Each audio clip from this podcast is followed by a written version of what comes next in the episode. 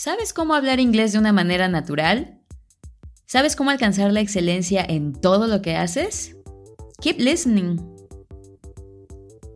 Bienvenidas, mis queridas Unlearners, a un episodio más de Own Your English. Here's Sonia Saules from the belly of Life Builders MX. En esta serie voy a hablar de la perseverancia, qué es y cómo se llega a ser perseverante. Esos serán los próximos episodios. Pero hoy voy a comenzar por lo último. ¿Qué es el resultado de la perseverancia? De nada nos sirve querer ser perseverantes si no sabemos a ciencia cierta, literalmente, qué beneficios va a traer a nuestros proyectos, emprendimientos y finalmente a nuestra vida en general. El resultado de la perseverancia es la excelencia, por años, Daniel F. Chambliss, investigador de psicología de la Universidad de Yale, observó a cientos de nadadores profesionales para analizar el real significado de la excelencia, la cual definió como una superioridad constante en el desempeño. Eso suena a lo que significa ser bilingüe, ¿no? Siempre hablar con la seguridad de que estás manejando tu lenguaje de manera clara y natural, justo como un nadador olímpico parece pez en el agua. Estas son algunas de las cosas que Chambliss encontró. 1. La excelencia no es el producto de tu personalidad. No shit. He estado hablando mucho de esto en los episodios pasados, como lo dije en el episodio 10 sobre el growth mindset.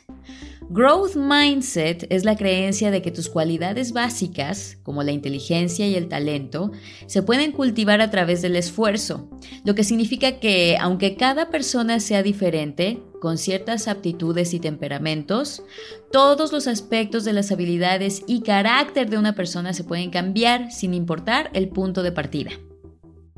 Chambliss no encontró una característica específica de personalidad que les diera a los nadadores más probabilidades de lograr la excelencia. En cambio, descubrió que algunas características, como la autoconfianza e incluso el talento, pueden ser un efecto de la excelencia, no una causa de ella. 2. La excelencia no es el resultado de cambios cuantitativos en tu comportamiento. O sea, en otras palabras, practicar mucho significa hacer más de lo mismo.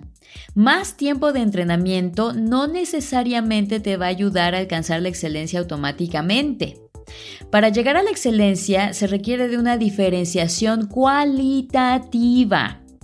Mejorar la calidad de tu práctica significa afinar constantemente tu estrategia de entrenamiento. Más de esto en el próximo episodio. Mejorar la calidad de tu práctica es probar y adaptar técnicas que mejoren tu desempeño. Significa practicar con la determinación de ser mejor. Significa agarrarle el sabor a lo que estás haciendo y mantener siempre a la vista tu objetivo final. O sea, la excelencia se logra con técnica, disciplina y actitud. El próximo episodio estará dedicado a este tema en particular. 3. La excelencia no es el resultado de un talento natural. El talento natural es un mito.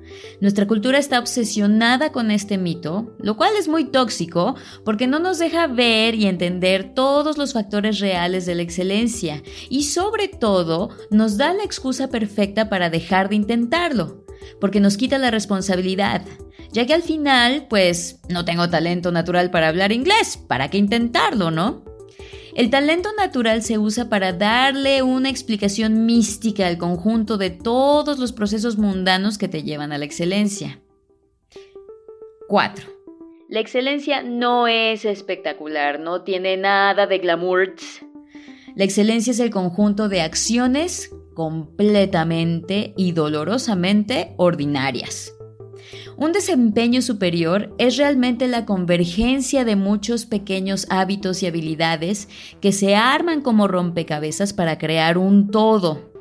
Cada una de estas tareas parece trivial por sí misma, pero al practicarla constantemente y con determinación en conjunto con otras, es cuando emerge la excelencia. La excelencia se logra al ejecutar acciones ordinarias de manera constante, por mucho tiempo y cuidadosamente ensambladas con el fin de formar un todo más sublime que la suma de sus partes. Por cierto, a esto se le llama chunking. Chunk significa algo así como trozo. Tengo que decir más sobre este tema, mucho más, pero ya será en otra serie. La motivación también no es nada asombroso. Los nadadores olímpicos practican todos los días porque les gusta y les satisface. Parten sus metas más importantes en retos más pequeños y alcanzables, incluso en metas tan grandes como llegar a las Olimpiadas. Las satisfacciones diarias necesitan estar ahí. Todas las cosas que al resto del mundo les choca de nadar, como levantarse tempranísimo o nadar en un solo carril por dos horas, a los nadadores de clase mundial les encanta porque lo consideran divertido, meditativo o incluso terapéutico. Chambliss encontró con su investigación que es incorrecto pensar que los mejores atletas hacen grandes sacrificios para lograr sus metas. Muchas veces no ven su entrenamiento como un sacrificio, les encanta lo que hacen. Sin la recompensa diaria de hacer lo que te gusta y de lograr objetivos alcanzables, es imposible llegar a la excelencia. Es lo mismo en tu caso, mi querida Unlearner. Volverte genuinamente bilingüe no es un hobby como el macramé.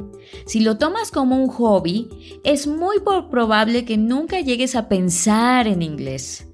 Claro, podrás pedir una hamburguesa en McDonald's en Times Square, podrías incluso ir de shopping a Texas sin ningún problema.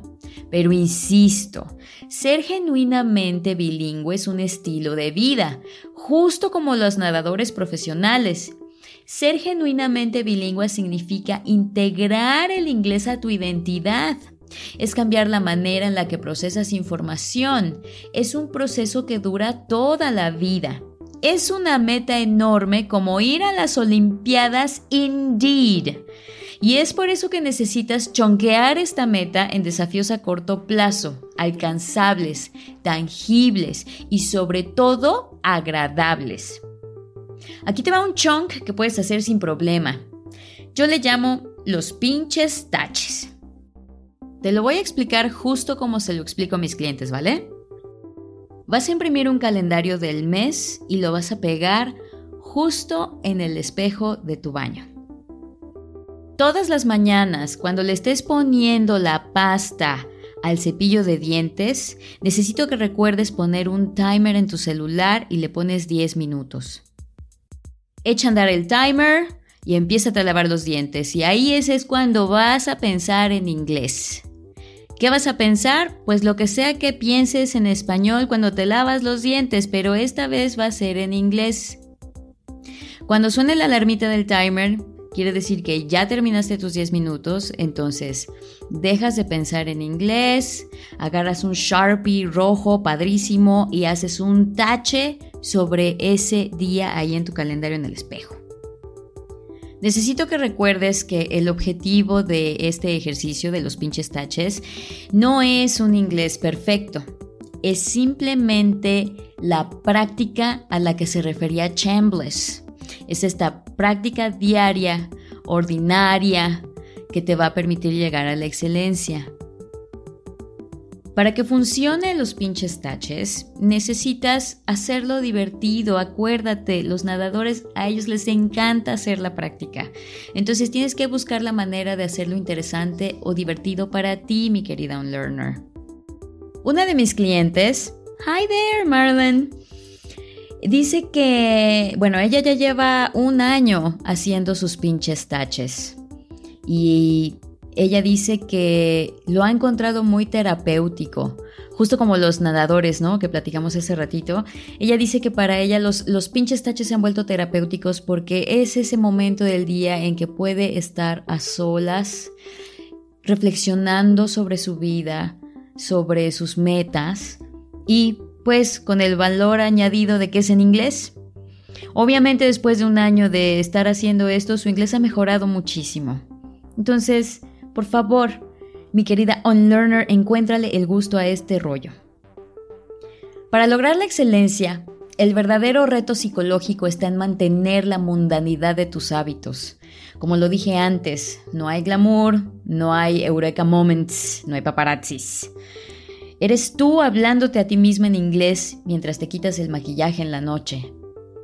Solo existe la ejecución de todas estas cositas mundanas que hechas bien una y otra vez te llevarán a la excelencia en cada detalle hasta que se vuelva un hábito y por lo tanto la excelencia se volverá una parte ordinaria de tu vida diaria. No está tan mal.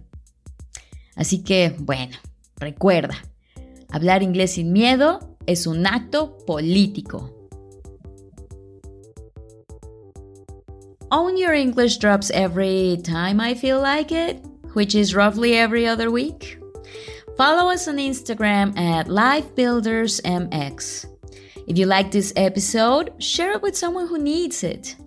Find us on Spotify, Apple Podcasts, or wherever you get your podcasts.